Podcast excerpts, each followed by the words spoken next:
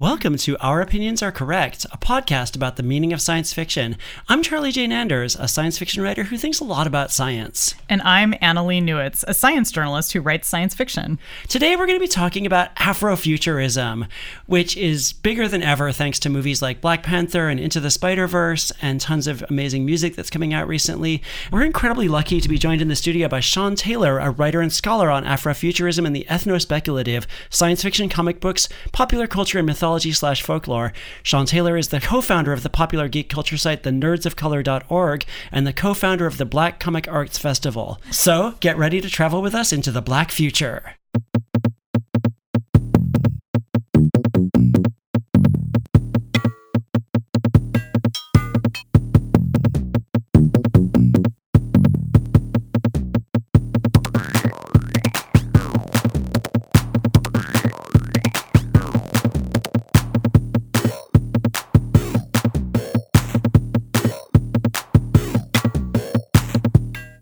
So, to start us off, here's a clip of Ytasha Womack, the author of Afrofuturism, the world of black sci fi and fantasy culture, talking at the Sonic Arts Festival, where she actually defines what Afrofuturism is. What exactly is Afrofuturism? Well, it's a way of looking at the future and alternate realities through a black cultural lens.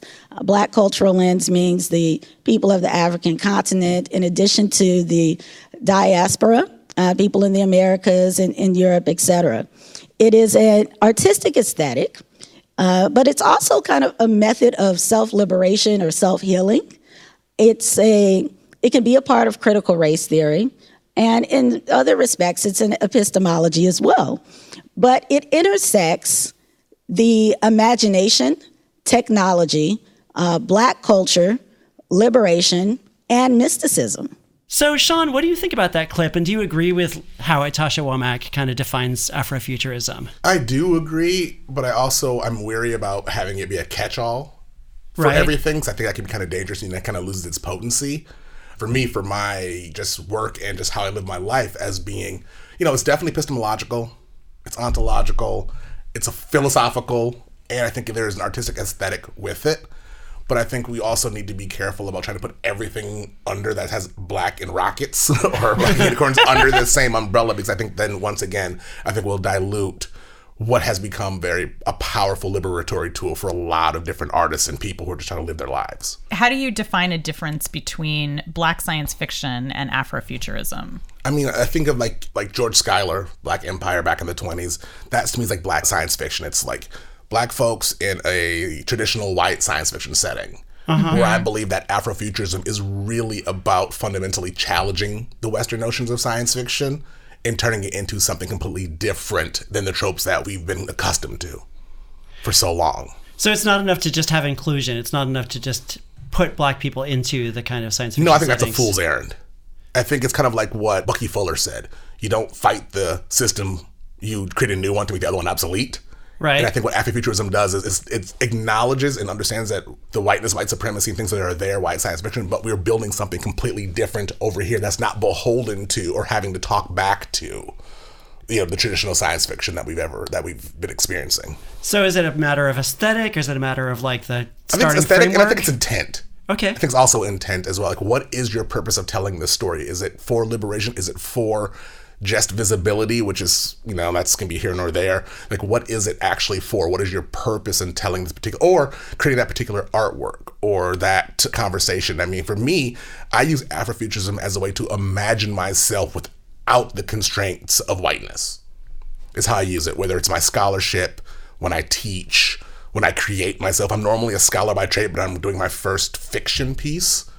And it's like really important for me to realize what's the purpose of this fiction. One of us, one of us. Yeah. It's hard. It's hard because you know when you come from the scholar, the scholar mindset, it gets very difficult to kind of figure out what the fiction piece is. You know, and I'm also turning one of my my master's theses into a book on Afrofuturism, and Afrogeekness, and which should be out February of March of next year. That's really interesting. When you were talking about the idea of Afrofuturism being about imagining writing without the constraints of whiteness, it was making me think about the fact that I feel like in the United States, Afrofuturism kind of starts with slave narratives, which is to say, um, writing by people like Frederick Douglass or Sojourner Truth or people who were enslaved and were either trying to convince white people to let black people be free, or we're talking to other black people about what it means to be free. And I think this is a history that obviously is not at all shared with whites. It's an origin of thinking about the future, which is about claiming selfhood. And it's just Mm-hmm. about saying, okay, now we can think about a future because we're not owned anymore and we don't have the constraints of whiteness. And I think it's important to think about that history behind Afrofuturism when we think about how it's different from, say, white science fiction mm-hmm. or you know European science fiction because there's no moment in the history of whiteness where white people are like, "Oh, we're going to build a future out of having been slaves." It's like, "Oh, we're trying to like imagine what tomorrow will be based on our history of like industrial reproduction or whatever." you know, like Even Italian futurism is different. You know, Right. at Italian, Yeah. it's, it's not that. Right. Yeah, it's true. I mean, it's interesting to think about how different national groups imagine the future. But I think in the context of the US, like it's such a different history and such a different context for imagining tomorrow. I mean, if you think of the rapid progression of blackness in the United States, right? I mean, it's unbelievable. Like, segregation wasn't that long ago. No. You know, Jim Crow, not that long ago, if you look at you know historical time. And I That's think that we've done so much. I mean, because blackness itself is science fiction. Mm-hmm. I mean, you, aliens came to your planet, stole you, uh-huh. brought you to a new planet with new flora, new fauna, new diseases. What did you lose along that journey? You, know, you lost mm-hmm. your gods, you lost your instruments, you lost geographic connections. I think that's why Black Panther was so powerful for people because it replaced everything lost in slavery. They had their own languages, they had their own cosmologies, they had all these things that were lost. I think that's why, because the movie itself, it's a good movie. It's good. Yeah. You know, it's not like the best that Marvel has to offer, to be perfectly honest, but what it did was reminded people that we weren't always a post colonial project. That's right. And kind of manufactured by whiteness again, Yes. Mm-hmm. because the idea of blackness, well, like whiteness, those are inventions of the United States. Those are not identities that existed in Europe or Africa. One of the things I thought was so funny about Black Panther was that when Africans watched it, they were like, what is this culture? It's this kind of weird, like African Mm-hmm. mashup, you know, of all these different things. I think for African Americans, that, like you said, that's filling in the blanks. It's Or like, other black folks who aren't continental Africans. Right, Because our diaspora. diaspora is incredible. Like me, I'm Jamaican and Puerto Rican. So my this social context is completely different. But I grew up in Brooklyn in an African American context, you know, hip hop and the rest. I mean, so black identity itself is a futurist project. Because how do you project out of your limited context or the context that you are limited to? You know, the projects themselves are a futurist project, right? And then how do you come out of that? And so I think what Afrofuturism does is allows you to manipulate context in ways that if you stayed with Eurocentric sci-fi, fantasy, whatever tropes, you would never be able to tell the stories that we need to be tell for ourselves. You said that you think there's an important distinction between black science fiction and, and Afrofuturism, that the two are not the same thing. And they're both very valuable, though. Just want to Yeah. make sure that they're valuable. And so, what are the kind of formative, important works of early Afrofuturism that you kind of point to? I think um, Steven Barnes' Street Lethal is very important because I remember when the first book book first came out, it was a white guy in the cover, but the actual protagonist is a black uh, martial artist. Oh, man. the perennial cover problem. oh man, I, I want somebody to do a trade book with like all the original and then the actual like like old Octavia Butler covers do it there now. Yeah. I mean, I think that I think um, Jewels of Aptor, um, Samuel R. Delany. Uh, George Schuyler, Black Empire, which kind of like straddles the Africa, because it's, it's actually it was meant as satire, because George Schuyler was actually really conservative in the twenties, black man, but Black Empire is like in this whole separate thing. I think musically, I think I would argue that music has done more for Afrofuturism than than literature has in a lot of ways. Like Drexciya, which is you know because techno itself is, is Afrofuturism. People think that techno rave culture is this white European thing. It's not. It's black Detroit. People are like, you know, when your entire financial ability is usurped by machines, you know, what does that sound like? How do you respond? How do you resist that? That's like Juan Atkins and all those guys out of Detroit because Detroit is black Afrofuturistic music. You know, Drexciya has this, this entire um, songs album cycle about slaves falling off slave ships and creating a, a, an aquatic society under the ground. You know, I think it's called Neptune's Children.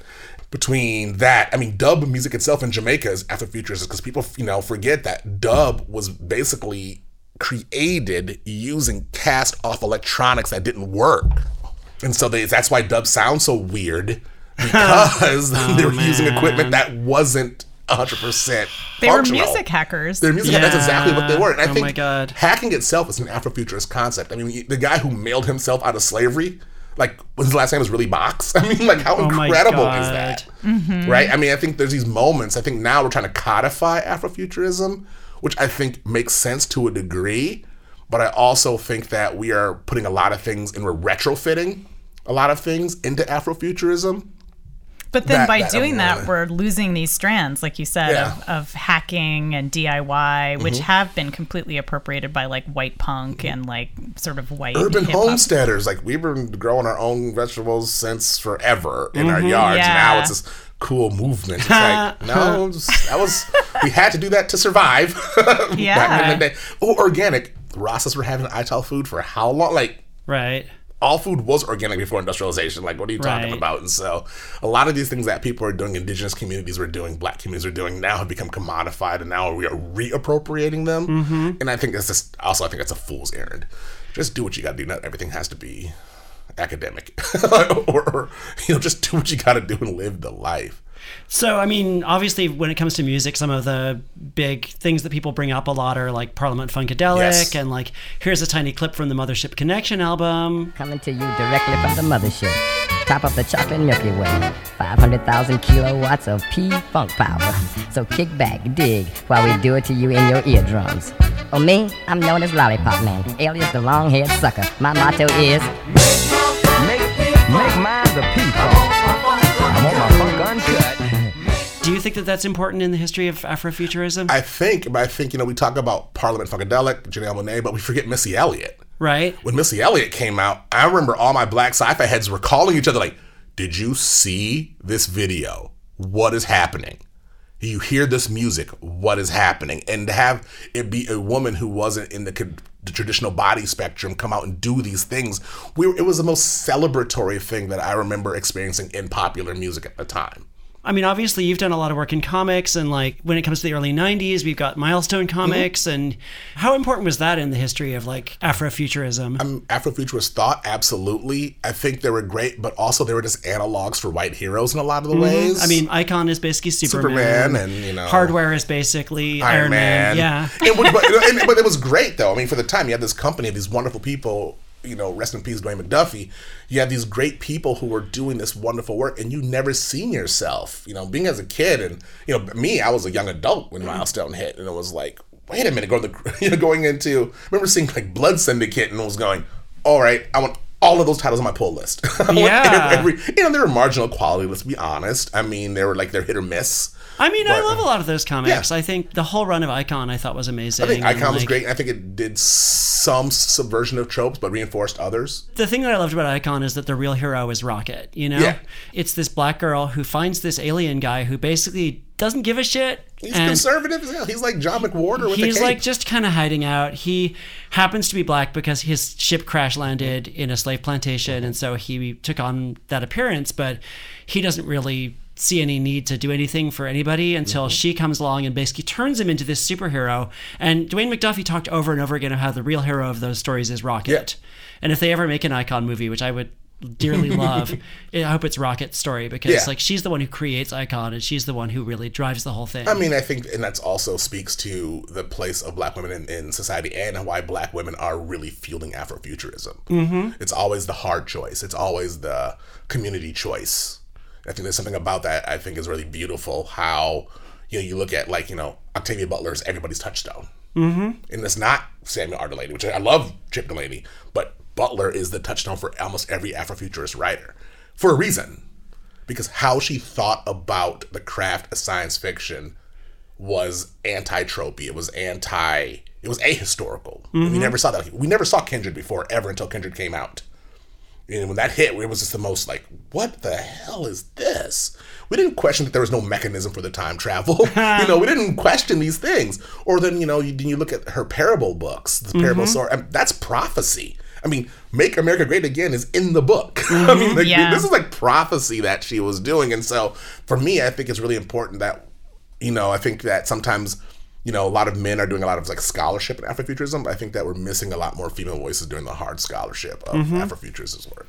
Yeah, I was going to say another great kind of forgotten 90s moment is the Cosmic Slop series. Oh, yeah. Which was an HBO anthology series. Basically, it Hosted was by George Clinton. Hosted by Hosted by floating George head of Floating head, George Clinton. three-eyed floating head of George yeah, Yes. and it was basically it was kind of the African American Twilight Zone, mm-hmm. and I feel like it was so ahead of its time because now we have Jordan Peele doing Yeah. the Twilight Zone, and we're kind of this is going mainstream. But at the time, it was a show that was highlighting Black science fiction. We actually have a clip here from the Space Traders, which is adapted from a short story by Derrick Bell, who was a, a lawyer uh, who just decided to dabble Voices in at the science bottom fiction. of the well. We are space traders bearing exquisite gifts that will restore your nation to its former glory. Nearly limitless quantities of gold and precious metals that will instantly erase your deficit. Machines that will renew your rivers and your air.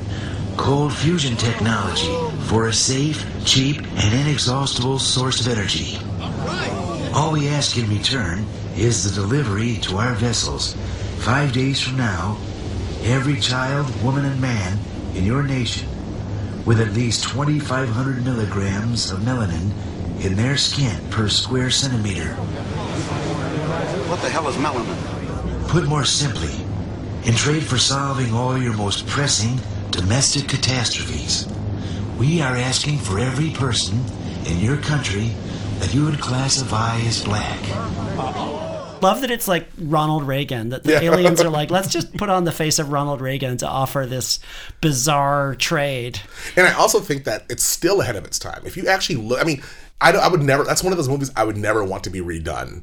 Mm-hmm. Because, I mean, you could do it with better effects and the rest. But I think there's something about that and the button, I think was not called a button, but the idea of like the revolution's happening, you know, at a certain time when the rifle comes to the house. I mean, there's like so many things that were happening in Cosmic Slop. Like to this day, I remember when, it, when the videotape came out. Yes, I'm old. It was, um, the cover was a magic eye. thing, and it was like Yeah. the greatest thing ever. But to this day, it's one of those holy grails for Afrofuturist collectors to find like that videotape. Oh my God. Yeah, there Yes, were I a few have it. other moments like there was Tales from the Hood, which Oh. came out in the 90s, which was another kind of anthology. It was a movie, but going into the horror genre, not quite as good as Cosmic Slop. Ha- It was uneven, but it had some freaking great And it's what moments. and it's for what it was. I mean, like I would even argue um, Rusty Cundiff, who also did Tales from the Hood, um, Yeah. Fear of a Black Hat. Yeah. Mm-hmm. was just we never saw that type of satire mm-hmm. before, and I think the the other movement, I, what- a movie I don't think gets enough credit is Pitch Black, mm-hmm. and I think Pitch oh. Black Oh. was an interesting one because we had a space imam who was going to like. Who's going on Hajj in space, and mm-hmm. the main character was this Keith obviously David. black, yeah. Was main character was obviously black, but ethnically ambiguous. I mean, there was like so many things that were happening in Pitch Black, and we were like, "Whoa!" Yeah. And then I think Attack the Block doesn't get enough credit.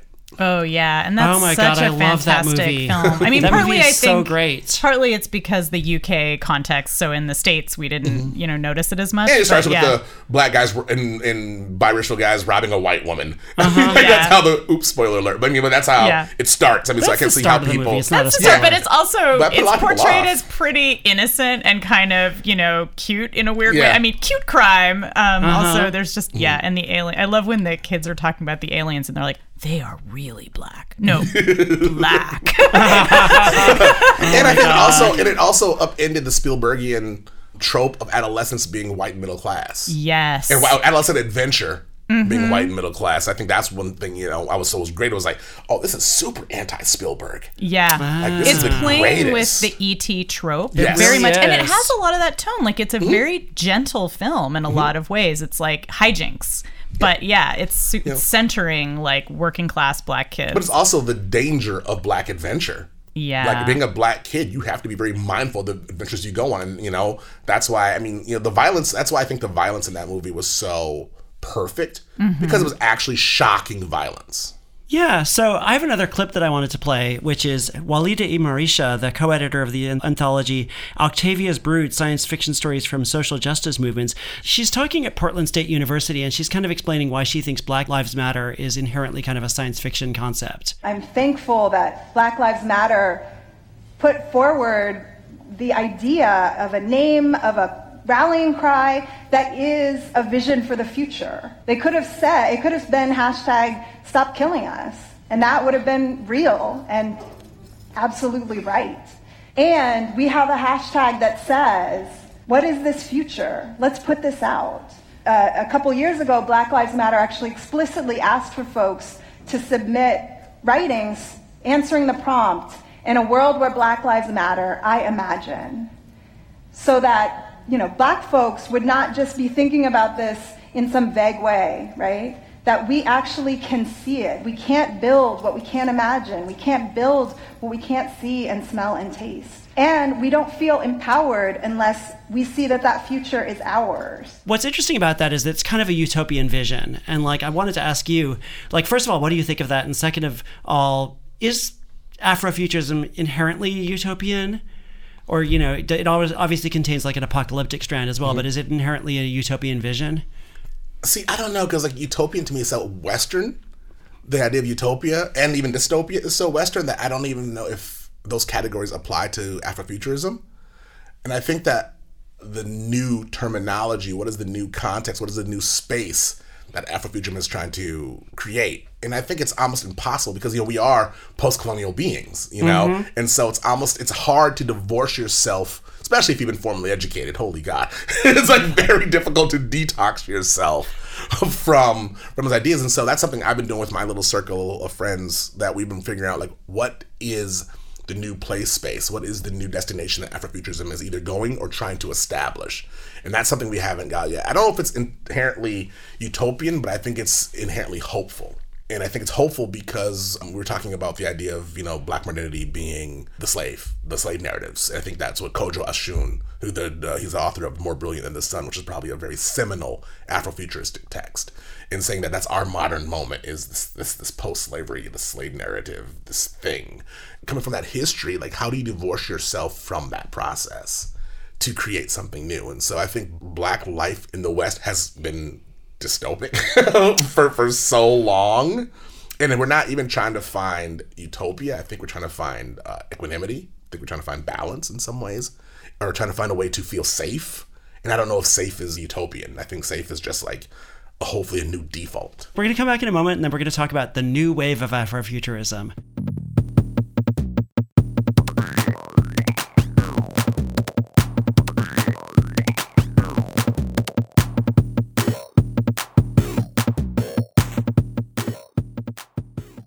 It feels as though in 2019, Afrofuturism has kind of in some way gone mainstream. You've got movies like Black Panther and Into the Spider Verse. We talked about it at the start.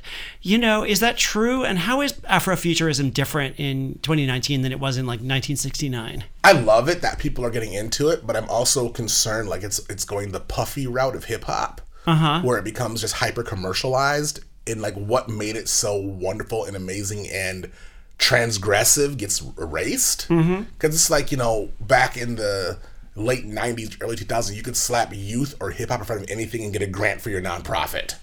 Because that was the buzz term now. I think now afrofuturism has become the buzz thing which i think is great for a lot of young people coming up but i also think that there's a there's a loss of integrity because it's the cool thing right now. Hip-hop is this great beautiful global enterprise now but it's kind of also like eh, okay you know, I'm a hip hop guy. I grew up in it. Now it's kind of like it's everywhere now and nowhere now because of just with the diffusion of culture through the internet and the rest.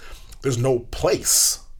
It's an everywhere and an everywhen now, and I think there's something to me that that's kind of problematic. Even though I hate that word about it because I think we're losing some of the integrity of it being everywhere. Not to say we, we need gatekeepers, not at all, but I just want um, conscious intent and conscious participators who are going to be able to create some fiction, nonfiction, music, whatever it is. I'm just worried that people are. This is the quick money thing right now. Uh-huh. This is uh-huh. the quick exposure thing right now, and it gets kind of a little bit frustrating a little bit. So, do you think that, for example, the popularity of Black Panther is that part of the dilution process? Because I I wanted to come back to something you were saying before the break about how Afrofuturism kind of tries to get out of this dystopia utopia mm-hmm. mindset that's so popular in the West. And I wonder if even though maybe it is diluted, is something like Black Panther giving us a way to think outside that and to kind of think about a future that's not centering white people? I think it does, but I also think that Black Panther was water in the desert. Mm-hmm. Like we had nothing like that before. And it's like, oh my god! And Right. everybody rushed to it. People were coming in and, and dressing up. And you know, I'm I mean, I'm even you know known as the coiner of the term Oakanda.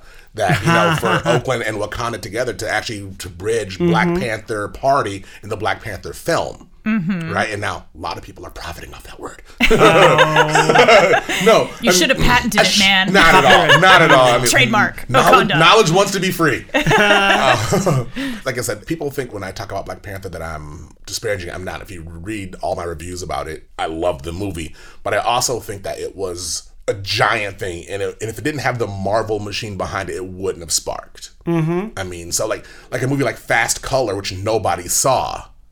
Was one of the most. um, I mean, three generations of black women with superpowers. Like nobody wow. sees this movie, and it's an incredible movie. But if you don't have the machine, that's why I don't want Afrofuturist presentation and cultural artifacts to be dependent on the machine to get that much of an impact, especially when the internet is is democratizing in a lot of ways.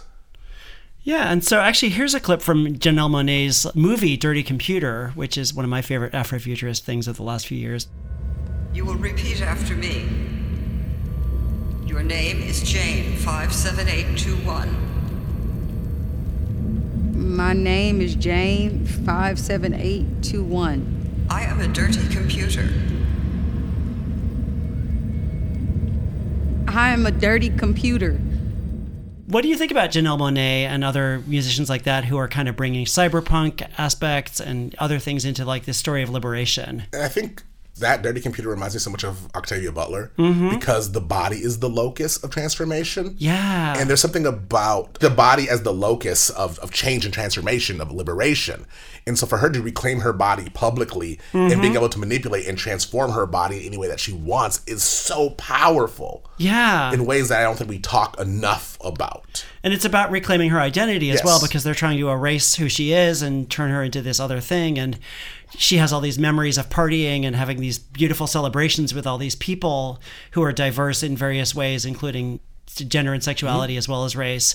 And she kind of uses those as a defense against this kind of erasure. She also is so great at showing us black robots, Mm-hmm. which not in not necessarily in Dirty Computer, but like this is something that a lot of people have talked about. Is like, Like why are robots suite, yeah. always white? Yeah. Always. And you know, and that's again part of erasing a black future. Mm-hmm. It's like, okay, well, the future is just going to be like white machines and white people, and that's And it's it. also the idea of programmer bias because as a programmer, you're gonna in a builder, you're gonna build your bias into your machine. And so Mm-hmm. if you make a black robot, Android, maybe there was a black creator behind it, which actually tells a different story. Unlike Terminator, where the black guy is responsible for killing the entire world. Oh.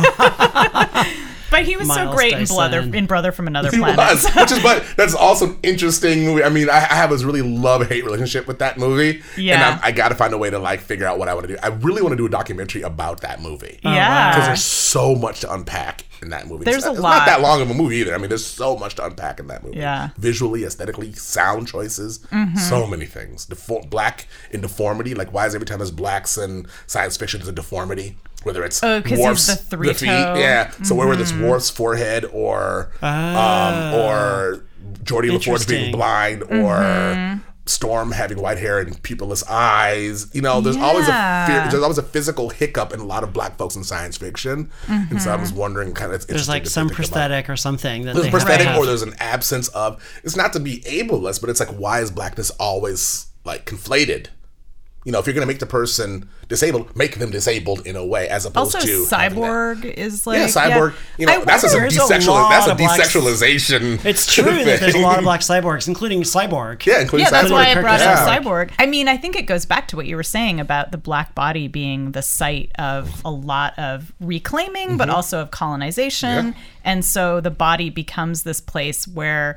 Yeah, there's a lot of absences or a lot of extra. Extra. Can't just have a black body. You got to have a black body with like robot arms And a 40 inch like penis. Yeah, That's well, hydraulic. Everybody needs to have that.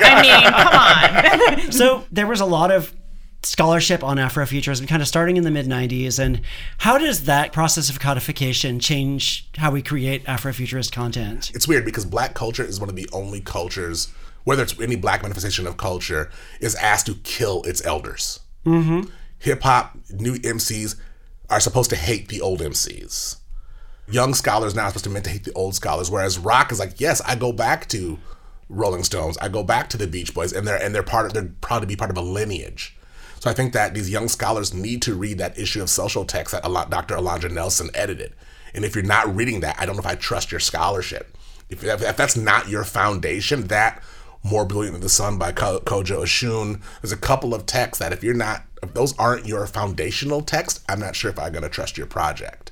And I think what we need to really, first of all, we need to start training scholarship outside of the academy. Mhm. You know, some people will call it poverty scholars or whatever you want to call it, but I think people who aren't out of the academy, we need to hear their voices as well, like a Rashaman. I would love to hear people who are practicing Afrofuturism but not knowing that they are, and like how do you re reintegrate that into an entire body of knowledge? Because I think we're gonna see strains of Afrofuturism. Because like, like now you have like an artist like Nnedi Okorafor who is talking about African futurisms Mm-hmm. right? And I'm also souring on the idea. I'm more looking towards African diaspora futurism because of my, my very existence as part of the diaspora and just localizing it as Afro when my connection to Africa is really tenuous, but my connection to the Caribbean is one generation removed. And my entire social being is formed by reggae Mhm. and salsa and dub and you know machetes. Like that's my entire work. And so i'm hoping that when we start seeing more scholarship like second third wave scholarship like after dr alondra nelson and the rest and like yeah john jennings with the ethnogothic and he's just a brilliant scholar. I would like to see some people out of the academy do scholarship but i also love to see community scholarship about this because i think we're missing a lot of voices by elevating the purely science fiction and the purely technological aspects, but not even the cosmological aspects of Afrofuturism. I think we're, we're losing a lot of that in favor of elevating tech and elevating ivory tower scholarship. Yeah, well, that's why Tananarive Due is so interesting because she just did that whole series on horror. oh my god, that was such a oh, Yeah. Oh my god, that was beautiful. So she did this series on horror noir, and part of her project is to try to get outside of scholarship. So she teaches at UCLA, and she has a project to try to reach outside the academy. And mm-hmm. also, she's not about tech and about mm-hmm. sci-fi. She's looking at gothic stuff. She's looking at sort of historical mm-hmm. narratives, and so I think that's another like super good example. And I think reading My Soul to Keep, I think was like my first horror novel I think I've ever read. and it is fucking terrifying. It's terrifying. And upsetting. Like it's not actually. It's not like you're like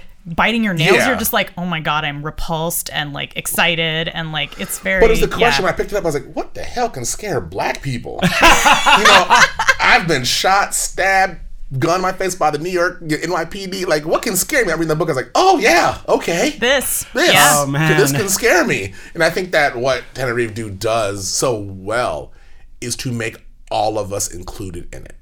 Because some sci-fi, especially even some like Afrofuture sci-fi, can be a little bit arrogant in its presentation a lot of the Mhm. times, and kind of above the people. Like it treats itself almost too seriously at times. Where I think she does, she writes right at the heart of us.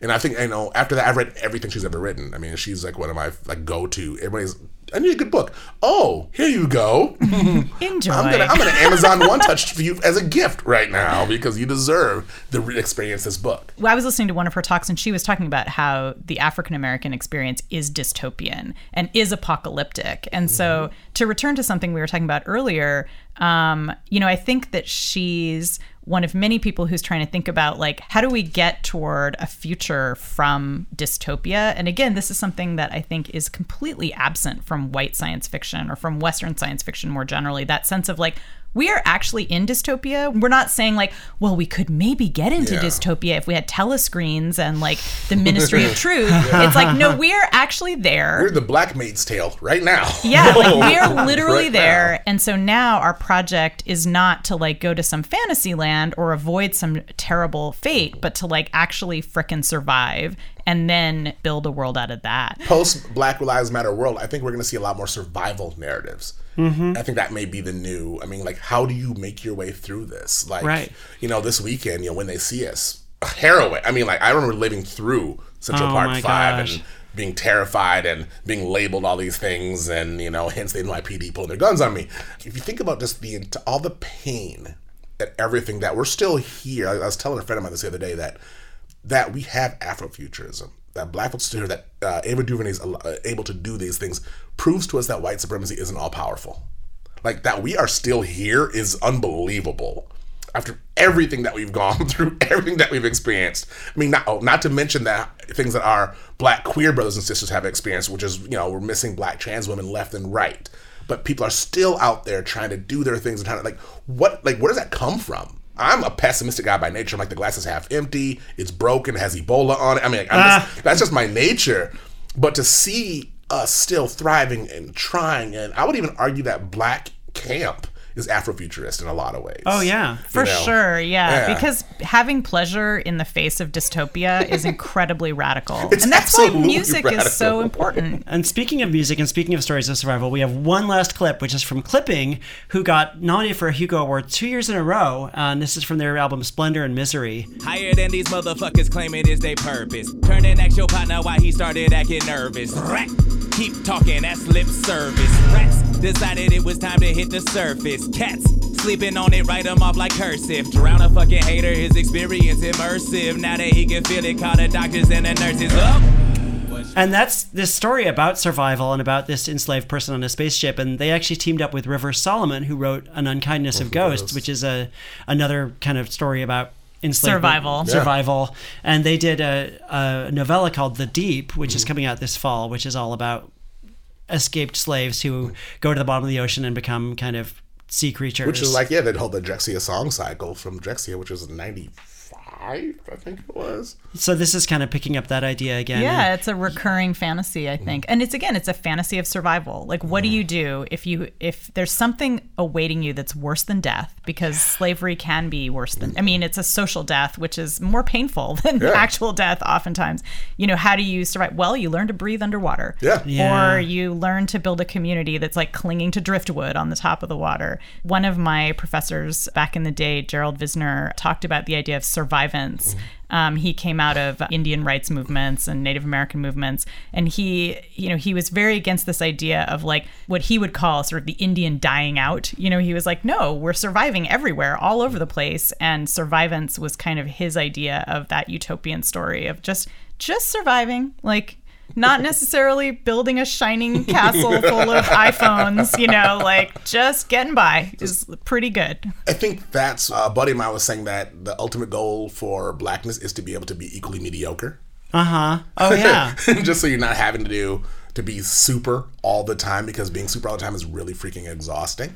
Just be as good as the mediocre Yeah, white guys. Yeah. That's And my goal. Just like being able to make, but being able to make the same mistakes. Yeah. and- but being able to be able to have the same opportunities post mistake. Oh yeah. I mean, that's I think that's what a lot of this does, and I think we're gonna sh- it's gonna shake out. I think Afrofuturism will shake out in the next year or two when you start having more Afrofuturism classes or meetups or people are really. So we're gonna figure out what this is gonna coalesce in because the problem is with technology, time becomes dilated in a way, and so it took you know hip hop now. You know, we still have people called Lil Lil Lil Lil, and it's hip hop is middle aged Uh-huh. now, right? So I'm wondering what's going to happen temporally with Afrofuturism. Are we going to are we accelerating too far to be able to actually recognize its full potential right now because of just equal opportunity internet access and equal opportunity uh, cultural artifact distribution? I'm, I'm just kind of curious how the temporality of the moment will will affect to the project. Yeah, we'll circle back in 10 years and see like oh, what's Oh, yeah. actually come out of it. Yeah, I think that that's right. And I and hopefully the answer is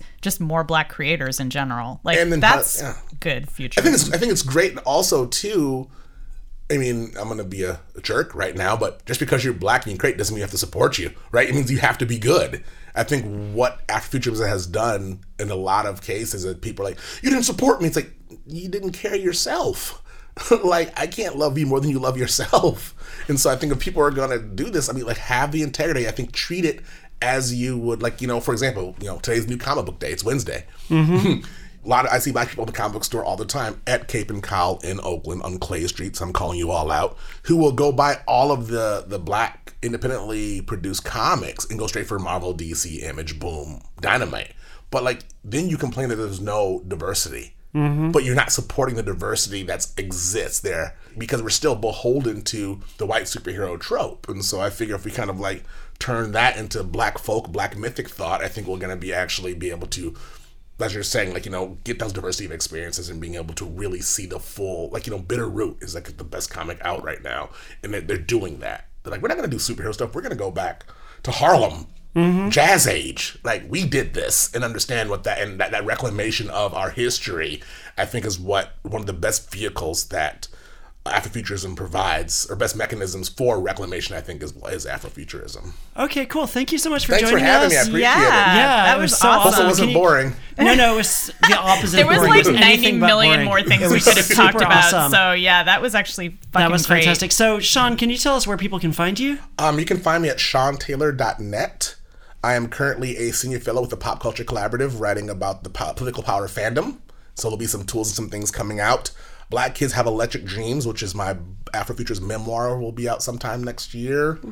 And yeah, working on some fiction. So yeah, you can get me at Real Love Punk on Twitter and Sean D Taylor seventy two Instagram. Yeah, all those little weird cyber places. Yay, Excellent. Thanks for joining Thanks us. Thank you so much. Appreciate it. Yay, and thanks, to everybody for listening. This has been Our Opinions Are Correct. Uh, please support us on Patreon at patreon.com slash Our Opinions Are Correct. You can follow us on Twitter at OOAC Pod, and you can find us wherever you can find podcasts like Apple Podcasts and Google Play Podcasts. And please leave a review if you like our podcast. And thanks to Veronica Simonetti with Women's Audio Mission for being our engineer and producer and just general all around superstar. Thanks to Chris Palmer for the music.